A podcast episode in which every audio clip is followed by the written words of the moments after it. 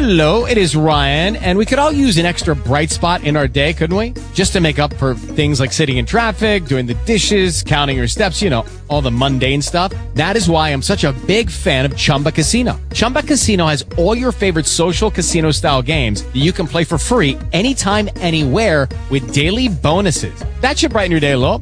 Actually, a lot. So sign up now at chumbacasino.com. That's chumbacasino.com. No purchase necessary. VGW Group. Void were prohibited by law. See terms and conditions. 18 plus.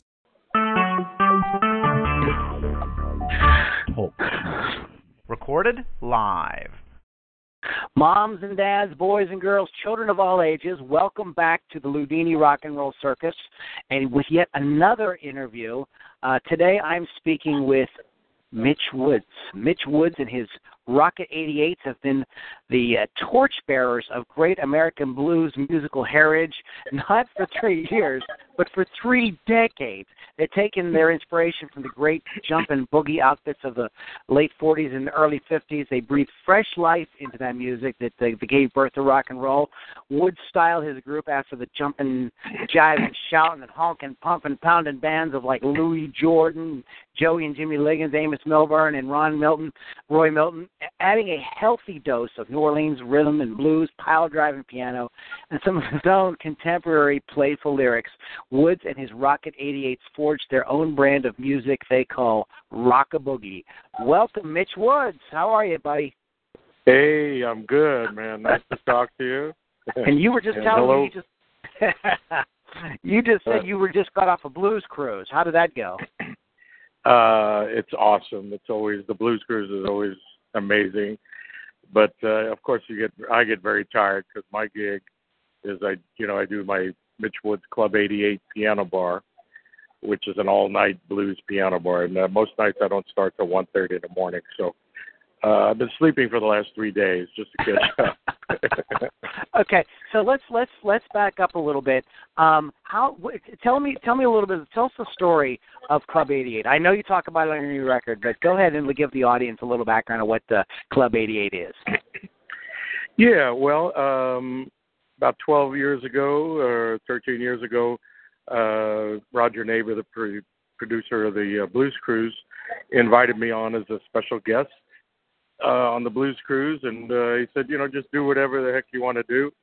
And uh, I noticed there was a piano bar on board, so I went in there and just started playing, and pretty soon um, I got an audience. Uh, people started coming in and following me. And um, so then late one night, I went back to bed, and about five in the morning, I got a phone call: "Get your ass down to the piano bar. You got a full crowd, and you better play." Uh, so that was kind of the genesis of it. Now we have like four or five pianists on each cruise. We all take shifts, but I'm kind of known for the late late show. You know, that's my gig. And uh, and then on the CD, we recorded live, uh, as you know, in January with all my very special guests who come down and sit in with me. So that's the basis of it. Um, and and you mentioned your CD. It's uh, jamming on the high seas. Now, who are and there's it's a great. Uh, uh, uh, when you talk about special guests, I mean, you just sort of get the feeling of these guys coming in late at night uh, just to hang out and you know maybe get up and play. Who are some of the uh, uh, the the great uh, musicians that that just popped in that ended up being on CD? Well, on this CD, uh, typically what happens is after everybody's finished playing their shows, they'll come down to the piano bar and, and play with me, and it's a more intimate situation and more unplugged, so it's a lot of fun. So on this one, uh, Tommy Castro came down, and uh, we did a couple of cuts, and then uh, Roomful of Blues, uh, a bunch of the horns came down, so they backed us up on quite a few of the cuts, and um, uh, Coco Montoya, Victor Wainwright, Billy Branch, Lucky Peterson, Dwayne Dopsie. Uh, I think I covered everybody. I can't remember now. You'll have to look at the cover. Look at the cover; it's all on there. So you've been playing. So you are a uh, you know a, a dynamite, amazing uh, blues boogie woogie, uh, jump boogie uh, piano player. Now, were you a child prodigy with the piano? How did you get in? How did you get started on the piano? Yeah, no, I wouldn't say a child prodigy, but I, when I was uh, about ten, ten years old or so, uh, my mom was a single mom. I grew up in Brooklyn, New York. Hey, forget about it. And uh, she used to hire the superintendent in my building uh, to take me back and forth to kindergarten or school, wherever I was going at the time. And uh, he's an African American, and we stopped in at his family house his cousins or something, and I heard somebody playing boogie piano, and I was like, "Wow, man, I love that. I want to do it." So about a year later, I was about 11. Fortunately, my mom remarried my stepdad, Abe, and he went out and got us a piano, you know, and uh, that's what got me started. But I, I started on classical, so I took classical for the. They got me lessons, you know, the first three years, three or four years, and eventually I got bored with that but he said, "Listen, now I got you a piano. You're going to play." So, I said, "Yeah, how about if I get a teacher who can teach me popular music and jazz?" And uh, I found somebody, and that was the beginning. That was great because it got me going. I learned to improvise and uh, make, you know, learn chords and scales, and uh, it really, you know, kept me inspired and, and let me move on. why um how, why, so so you end up sort of settling in this style, uh, this this blues, uh, jump blues sort of style. Can you? What, what, why do you think that was? What what what about that appealed to you? Well, initially it was the boogie woogie that really got to me, and boogie woogie mm-hmm. is kind of the roots roots of uh, all the jump blues and the roots of rock and roll as well.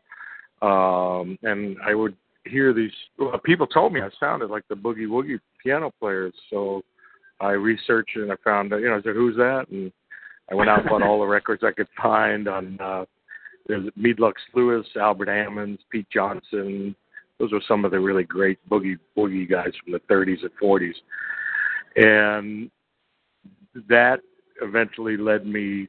You know, I kept progressing with that, and then eventually, when I got to California, I remember opening for uh, Charlie Musselwhite many, many years ago, and his guitarist said, "Oh, you sound like Louis Jordan, you know that style." And and then it's so that led me on to that. So then I went out and bought all the Louis Jordan albums I could find, and that's when I started into more jump blues style because he was a great inspiration.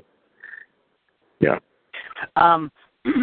so with the piano now in blues, you know, there's a lot of guitar players, you know, out there, you know, gunslinger types, you know, that are out there coming on the scene, fight, yeah, you know, uh, you know, fronting their own acts and everything like that. And usually, the the guy on the keyboard is a supporting musician. Now, uh, how and when did you say, "Heck with that! I'm the guy. It's me. It's my band. I'm fronting the thing." How did how did you get to that? Well, I was never a side man, really. I, uh, you know, when I started professionally, I actually worked with a. My girlfriend was the singer, and it was Mitch Woods and his Red Hot Mama, and so I was playing piano. Yeah, and you have a knack for band names, my friend. what can I say? You know, hey. so she was she was the Red Hot Mama. She would come out in feather boas, and you know, it was a really ballsy mm-hmm. woman, and uh, uh-huh. but we, you uh-huh. know, but we were doing Bessie Smith and Billie Holiday and and all that uh, good stuff, and then I was doing a lot of uh, Fats Waller material, and um, so anyways, that kind of started it, and uh, eventually we split off, and you know, I had to front, I had to learn to sing. I mean, there's a whole story behind that. You want me to get into that? yeah, because you said I was reading your bio and you were talking about how you started to become more confident as a singer, and I think that that is really important. There's just something about popular music, like if you're not singing, you're really just not gonna kind of really kind of it's rare that you rise to the same sort of uh position if you if you're just an instrumentalist versus being an instrumentalist and a vocalist. So go ahead and talk about that a little bit. Yeah, yeah. well it, you're right about that. I agree. And um you know i wasn't really singing at the beginning. And then actually we wound up going to Hawaii, and I, I we got some gigs over there, and I really loved it there. I was like, well, I don't want to come back, so um, I got a, a an offer, and they said they can only afford one of us. So that was it. So Oh, she went to heck. Red Hot Mama split, and oh I figured I better I better learn how to sing pretty quick. and I did, you know. I mean, but you know, that was a long time ago. Uh, that was in The the late seventies, really. Yeah, yeah. So you know, you got to do what you got to do. but you know, so anyways, I really developed my own voice and piano, and and uh, it was, you know, I could work as a solo artist, and then when I came back to the San Francisco Bay Area, um, I started the Rocket 88s, and and uh, that was my band. I was the front man and the piano player, and basically even then I didn't even use a guitar. We used horns because uh, as far I mean I love guitar. Don't get me wrong, but it always overpowers the piano and all that. And uh, Right. to me, it's not the, the the forefront instrument. Um, so you know the piano's out front with me and, and vocal. Um, and I, I can tell you about that. We uh, when I got back uh, to the Bay Area, I, I met John Firmin, who was a sax player for uh, David Bromberg band, and a great sax player, really a honking tenor player. Uh, and Bromberg had retired his band. He decided he was going to become a violin maker, and um, so I inherited the whole David Bromberg band. So with John, Ah. we kind of put that together. Yeah, and it was I had two horns, sax and trombone, uh, bass, drums, all great, great players, and a little guitar. Just a little bit. Um, now, as your ca- ca- career progressed, you started putting out records with the with the uh, with the Rocket 88s. Um, you started to get some accolades. You people, st- reviewers started piping in and started comparing you, putting you, mentioning you in the same breath as a lot of your heroes. Now, how was what's what's that like? Uh, wow. Well, uh, you know, I, I, I'm very glad about that. I'm incredibly glad, but I think it's taken me many, many years to, to get into that position. You know, I think early on I wouldn't, I was, those are my mentors and everything. Um, so I'm really thankful for that. I think the, the big shift that happened, I don't know if you know about my CD, the Big Easy Boogie when I worked with the Fats Domino Band. Are you are you familiar with that? I, I I read about that. I think that's that's in your uh, about page on your uh, website. Mhm. Right, right. Well, I've been coming to New Orleans for many many years, and um, uh, I started working with a lot of the guys who play with Fats Domino, the members of his band. And I had I started writing songs in that style, and Fats was always a big hero of mine. You know, of course, Fats, Jerry Lee Lewis, Little Richard, and all the blues great blues players as well. Um, so I decided I was going to make a CD, and I thought, well, who's the best band in the world I could get? And it was I said the Fats Domino Band, and I was very fortunate. Luck kind of came my way, and I was able to put them all together. And that was a situation where I worked with guys who were really my mentors, way way above where I was at. But they accepted me, and actually I led the band. I mean, I was the front guy in the band, and it wasn't Fats, but it was Earl Palmer on drums, who's uh, the most recorded drummer in the world. It's amazing. He he was Fats Mm. drummer, Little Richards, Herb Hardesty, who's been sax with Fats for 60 years. So that kind of really, I don't know, that was a very humbling experience. And then, And- but then to come past that, you know, I felt like I was accepted into the fold. That that was like a that was like a turning point for you. Yeah, pretty much. Yeah, yeah.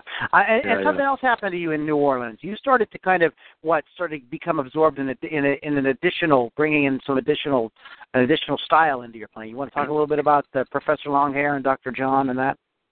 Yeah, yeah, absolutely. Well, I never got to see Longhair because I got here in '81, and he had just passed a few years before. But I loved his music, and it was always became a big influence on my style. The first time I heard it, I loved it. Um, and then I got to see James Booker. I actually got to open for James Booker when I first got here. I didn't even know who he was, but I played this club, the Maple Leaf, and uh, the owner said, "Come on back on Monday. You can open for Booker." And I was like, "Okay." and uh, then I heard, you know, what an amazing piano player he was. So that was kind of my intro right here into New Orleans, and and then over the years, uh, Zydeco, uh, I loved Zydeco, and I got to play with some of that. And uh, I have a tune called Zydeco the Boogie on one of my CDs. Uh, so, and of course, Dr. John is really, he's the next in line after Professor Longhair. So I always trace it back a little further back to the roots, you know. And, yeah. Uh, but he's also amazing and big influence on my piano playing as well. So you you've worked with a lot of people over the years. You you got to do this amazing uh, uh, thing with uh, uh, Fats Domino's uh, band. Um, I mean, you have you you 30 years with your group. I mean, it's that's absolutely amazing. Um, you had.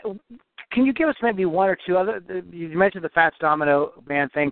So what you had to have had some like really other like very powerful uh, sort of experiences or sort of thing highlights that stick out. Yeah, yeah. Well, I um, you know I did a CD called Keeper of the Flame quite a while ago.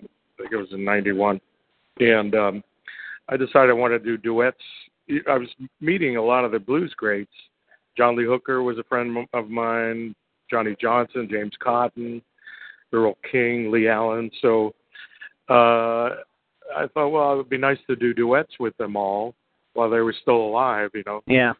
And so that was really special. John Lee Hooker was uh, he he met me and then he took a liking to me and uh I would play at his gigs, you know, with him and he agreed to play on my CD and then after that he he called me to play on his CD so I'm on uh Boom Boom is uh, that he put out and um wow. that that was a really special moment just to become friends with all those guys and uh, Johnny Johnson as well who was Chuck Berry's piano player. Right. We be, we became good friends and and we did uh four-handed boogie woogies. You know I got two pianos in the studio. Uh so all those guys you know it's just uh, a great blessing. And I've always in my career you know just really been fortunate to meet a lot of the blues greats. And you know at a, at uh my age is kind of like we caught the tail end of the really great great bluesmen from that era. Yeah. And it's really you know so there's hardly anybody left. As BB just died and you know Buddy Guy is carrying it on and right. not many of the old timers left anymore you know. So it was very very important to my career and and music yeah um speaking of uh blues then and now could you give us your sort of opinion it's just pure opinion you know on the state of blues and boogie piano today are the new guys getting into it or or you know what's going on um well i think the, the I think the festival scene is really great for blues, and Mhm. I think the blues festivals are thriving, which is really great to see. And I think people love it, and it brings out a lot of you know uh, varied age groups. Um, there, I think the blues clubs are been having a hard time for a long time, and uh, it's hard to get young people to come out uh, into that you know into that situation. Um, I do see a lot of promise with some of the this last few years actually with some of the young blues talent, uh, Jarekus Singleton, and um, you know some of the younger guys that are come, Mr. Sipp coming out of the South and well different places, and that's really encouraging. So you know you always want to see young young bloods come in and uh, and keep the music uh, alive. As far as boogie piano, uh, you know, it's really there's not many people doing it. Uh, yeah I could name them all, but people love it when they hear it, and it's big in Europe. I'll say that. There's a lot of boogie woogie festivals that I play, and uh, it's well loved in Europe. So I hope that could translate more to the U.S. as well. Right. Right, right. Well, thanks for like kind of like you know talking a little bit about that. I didn't, I didn't mean I didn't want to put you on the spot or you know have you you know going comfortable No, no. about it. So I appreciate you getting No. it because I don't hear a lot of boogie piano either, and uh so I was just thinking, you know, that maybe I just don't travel in those circles, and uh it's a beautiful uh art form, and uh let's hope that uh, we can, uh, you know, some some younger folks can get inspired and get out there and uh you know carry Yeah, on. I hope so, and I hope they check out the CD "Jamming on the High Seas" because you know I get to play with all these other great musicians, and you hear a lot of piano in there, plus a lot of other great music. uh, You know, musicians. That, that's a, it's a great record. I really I really enjoy it. Um, it's a it's a lot of fun.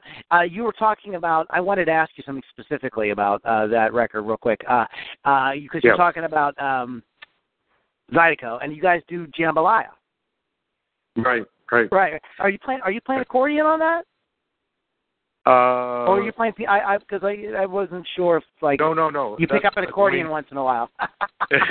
I tried it, but uh, it's not my instrument. but uh, that was a guy named Dwayne Dopsie who comes out of Louisiana, who's really great, plays great Zydeco accordion, and uh, but you know I'm friends with a lot of those. Buckwheat Zydeco was just on the cruise with us, and Terrance Simien came and sat in with me. So I, I really have a love for that music as well, and and it it feeds it all feeds into the rhythm and blues and the music that I love. You know, Tab Benoit Uh, and I play yeah. a lot, quite a bit Oh. together as well. Yeah. Cool. Uh, Um, and, I know I, I pardon if this is blasphemy. Do you ever, do you ever get sit behind an electric elect, electronic keyboard, or are you just pure? It's got to be No. piano. I do, I do. I I mean it's the reality is uh I probably I play most electric piano because Uh, okay. most gigs don't have a real piano, you know. Yeah. Um but I don't mind they've gotten really good and I use a actually a Casio Privia. They they make really great weighted action keyboards and with a great piano sound. Uh but of course I always in Europe you find a lot more grand pianos hmm you know, and at festivals and clubs. So believe me, I always prefer that if I can have it. But that's the way it is. I understand. I understand. So what's so what's next for Mitch Woods and his Rocket 88s? And uh, and feel free to plug anything you have going on. well, um, right now I'm I'm in New Orleans. I'm doing uh kind of a long term residency here. I don't know if you can hear the music in the back. I'm in the Napoleon House. Okay. Uh, so I can't talk too much, but uh anyways, I'm hoping that's going to be an ins- inspiration. Uh, it's going to be an inspiration for me, and uh, I'll, be touring, uh, you know, touring worldwide uh, over this, this with this new CD, and then I've got a, a you know, I was telling you about the Keeper of the Flame uh, CD I did with duets. Mhm. I'm gonna exp- I've been expanding on that, so hopefully that'll be my next pro- next project. Uh, you know, where I did duets with John Lee Hooker and James Cotton and Johnny Johnson. I just did a few more with Charlie Musselwhite and Joe Louis Walker and John Hammond. So now I'm here in Oh, wow. Louisiana. Yeah, I'm gonna try and record with a lot of my friends from here, and uh, that should be my next release. So we're looking Well, ahead to that. I'm definitely looking forward to it. Um, uh, for the kids at home, you can go to mitchwoods uh, dot com, and uh, you can get all your Mitch Woods needs met there. Um, also and have- Facebook. yeah, and they're just yeah, you have a great YouTube channel too. Um, Oh, and that- thank you. yeah, it's really cool. And you on the main video, you actually invite people to say, "Hey, I, I'll go anywhere and play." I thought that was really cool. So he'll come That's true. anywhere, guys. Just you just just uh, hit him up, and he'll go. Go to he'll go and play for you. Mitch Woods. Go to my website, send me an email. That's right. Send him an email. Get fired up. We'll get it going.